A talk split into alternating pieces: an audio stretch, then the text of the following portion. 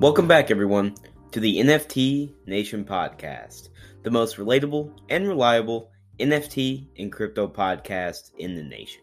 In today's episode, I will be explaining all the hype and kind of recent news that has been circulating about the brand new Ethereum merge test and all the facts that kind of are surrounding it. Also, I will be explaining some expert opinions on future price predictions of Ethereum based on this successful merge test. So, with that out of the way, let's just hop right into the episode. So, what's going on with Ethereum?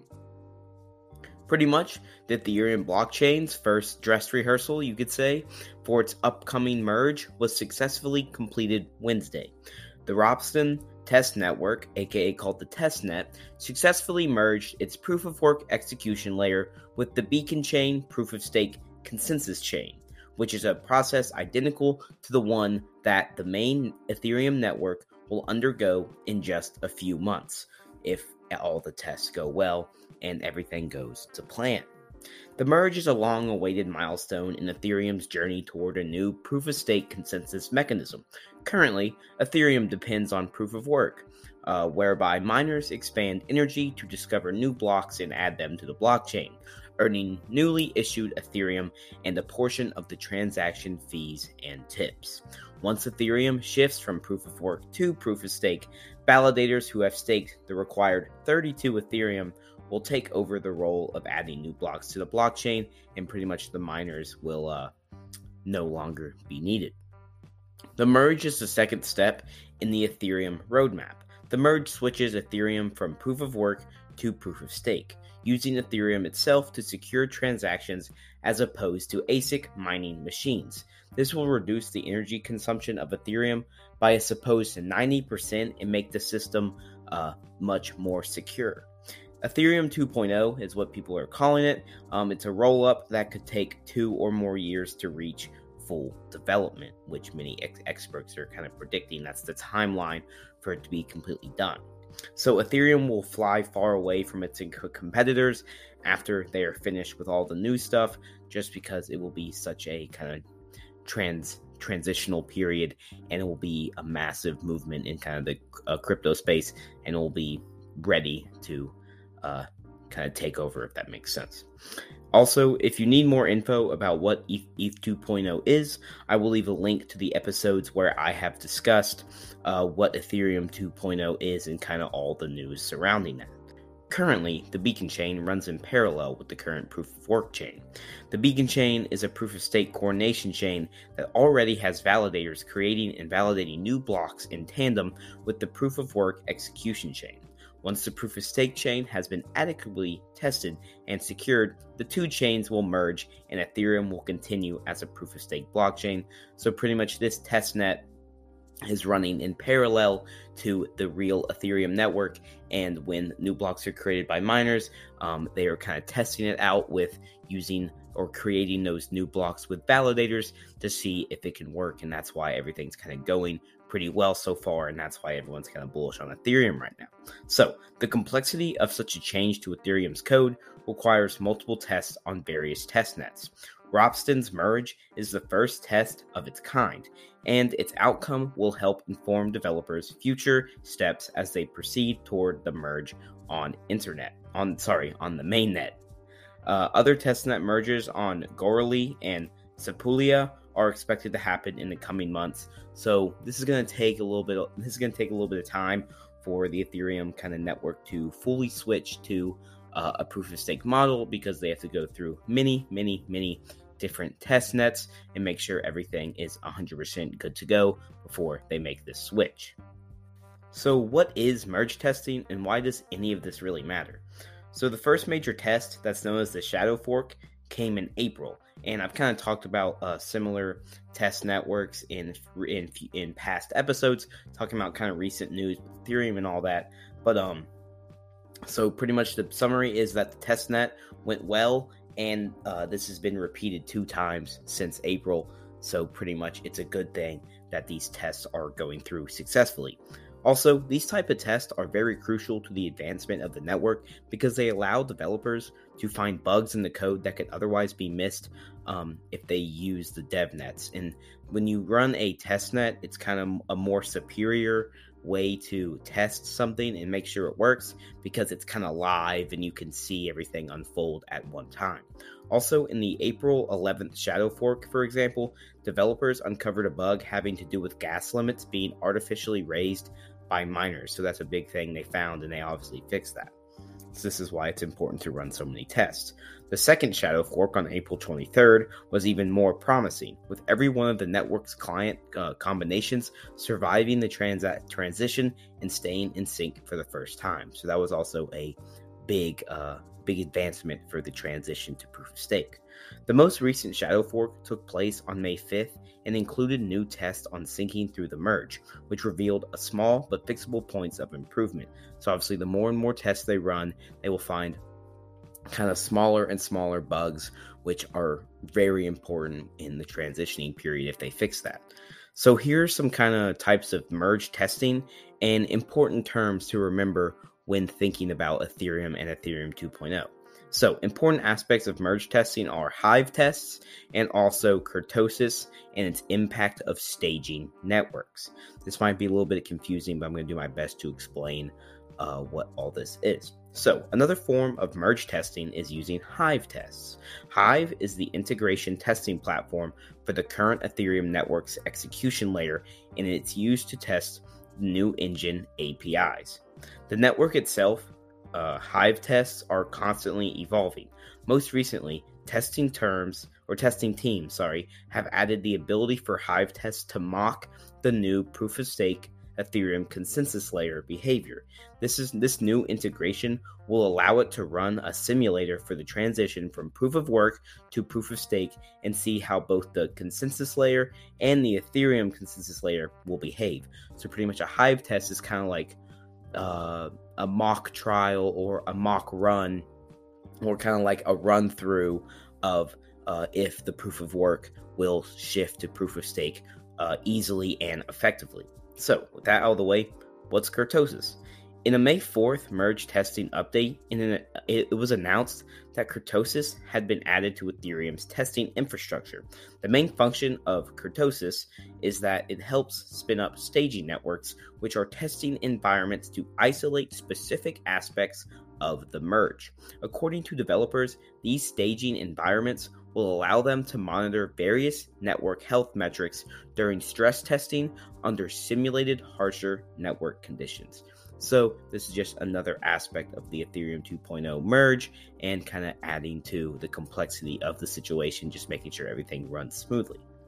So, with that out of the way, some people are uh, kind of bullish on the coin now that these uh, test nets keep coming out successful. So, how does these uh, successful test nets and merges kind of affect the price of Ethereum?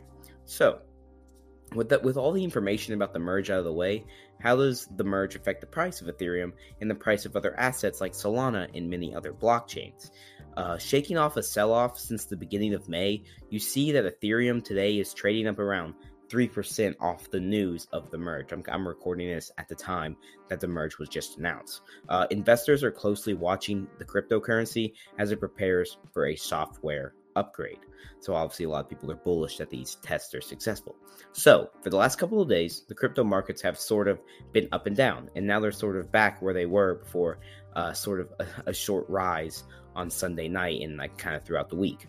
On Wednesday, it, it was fairly interesting. A lot of investors are, were paying attention to a significant test that leads up to Ethereum's eventual software upgrade, which has uh, been dubbed as the merge. This is kind of the whole point of the um, episode. And so, anyway, the merge has been talked about as far as 2014, and it moves Ethereum from proof of work to proof of stake. This is just kind of the article summarizing what has been going on with the price movement. So, uh, pretty much cryptocurrency bulls have been staking their Ethereum tokens for about a 25% annual per percentage yield promotion, according to data from the blockchain uh, analytics firm Nansen. And on June 3rd, about uh, 1.3 million worth of Ethereum flowed into wallets categorized by Nansen as smart money more than any other token tracked by the firm. So obviously, people were very bullish and happy to see all of this positive uh, news. So the upgrade should increase the capacity of the network and lower fees for users over time, meaning the number of transactions on the blockchain should go up. If the throughput of Ethereum goes up and the transactions process speed increases and becomes cheaper for users, Ethereum could recover market share from the other smart contract networks. In part, those networks exist because Ethereum's network was at capacity. The good news for um, kind of uh, altcoin investors is that the merge shouldn't ruin the, pros- the prospects for Solana and many other layer 1 blockchains. So, it's pretty much it's a good thing and a bad thing for both Ethereum and its competitors that Ethereum this merge testing is going through. It's a good thing for Ethereum because it's going to kind of help the blockchain and make it more secure and kind of get away from proof of work, but it also doesn't hurt Solana because um, the price, the fees aren't going to go down anytime soon. So Solana still has uh, some weight, of, some weight to pull, and it still has a reason to exist. So, what's the price prediction for Ethereum now? So this is from an article talking about how experts predict how high Ethereum's price could go in 2022 and how it's going to be a make or break year. So experts have said Ethereum's price will be even more volatile than Bitcoin in the coming months, mainly because Ethereum is transitioning its technology to a less energy intensive version that insiders um, kind of referred to as Ethereum 2.0, Ethereum's upgrade can make it more appealing and sustainable for widespread use. But until that happens, experts are waiting to see how investors and companies building their tech on Ethereum's platform respond to this change. So, given these factors, here are some predictions for what to expect with um, Ethereum's price this year. So the first uh, prediction is from the four thousand to five thousand dollar range, and despite the challenging uh, predicting the price of volatile cryptocurrencies, the experts we spoke with generally agree Ethereum could once again break four thousand dollars in 2022. And a recent Ethereum prediction from Bloomberg um, said it's going to end the year around four thousand dollars. So obviously, none of this is um, uh, financial advice. Make your own decisions. Um, just because I'm, it's a prediction doesn't mean it's going to happen, but we'll kind of move on from there. The second one is that it's in the 6,500 to $8,000 range.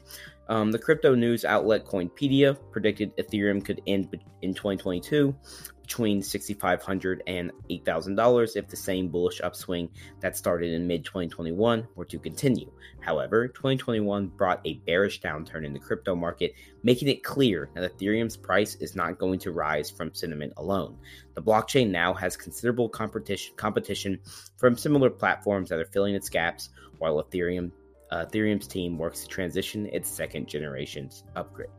And the last prediction we have today is kind of a very, very, very bullish prediction. I think it's kind of unrealistic, but um, this prediction is $12,000 plus for the price of Ethereum for kind of 2022. And Coin, Coinpedia predicts an even higher price of almost three thirteen thousand dollars in 2022 if Ethereum's upcoming transition to Ethereum 2.0 is successful. The new upgrades could potentially make Ethereum more affordable for users to mint and develop products. As of right now, the service fees to use Ethereum are notoriously high. So personally, I don't really think any of that, any of those prices are going to happen. I kind of think it's going to stay where it is right now for the rest of the year, just because we're kind of entering a bear market. But with that out of the way, it is a very, very good thing for this Ethereum uh, test merge to be successful. But also, I'm not expecting Ethereum 2.0 to be completely done anytime soon. So, uh, kind of with that out of the way, I really hope you all learned something all about the uh, the Ethereum 2.0 merge. i am sure you've seen it on Twitter and many other kind of news outlets talking about it. So hopefully you now have a better understanding of what's really going on. Um, people might say that Ethereum 2.0 is right next door, but it really isn't. It's a far, far, it's far, far away. Um, but uh, just stay bullish, my friends. I mean, I, I I'm bullish on kind of cryptocurrencies as a whole. This is very good for the future. It's good to see that Ethereum is continuing to build. And if you do have any questions for me, um, feel free to contact me on my on our social medias. It is at NFT underscore nation underscore podcast. That is on uh, Twitter, Instagram, TikTok, and YouTube. I'll have the link tree to all that in the show notes so you can have easy access to that. But also, if you did learn something today, feel free to share this with a friend or a family member just because it really helps us grow, especially with word of mouth advertising. Also, the best way to support us is by leaving a five star review.